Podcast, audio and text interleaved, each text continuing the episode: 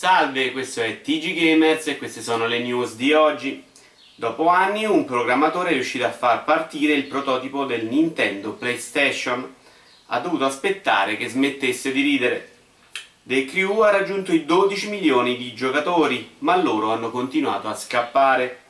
Star Wars Battlefront 2 avrà il triplo dei contenuti del primo gioco, ma sarà un casino contro Luke Skywalker.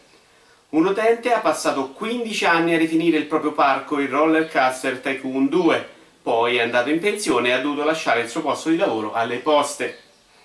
Trovata della metanfetamina nella custodia di GTA 5, finalmente una Collector's Edition che vale la pena di essere acquistata.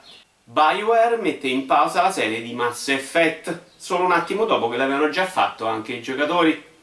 Alle 3 di Microsoft saranno mostrati dei giochi per la Mixed Reality e per la realtà al 100% che non sanno ancora cosa fare.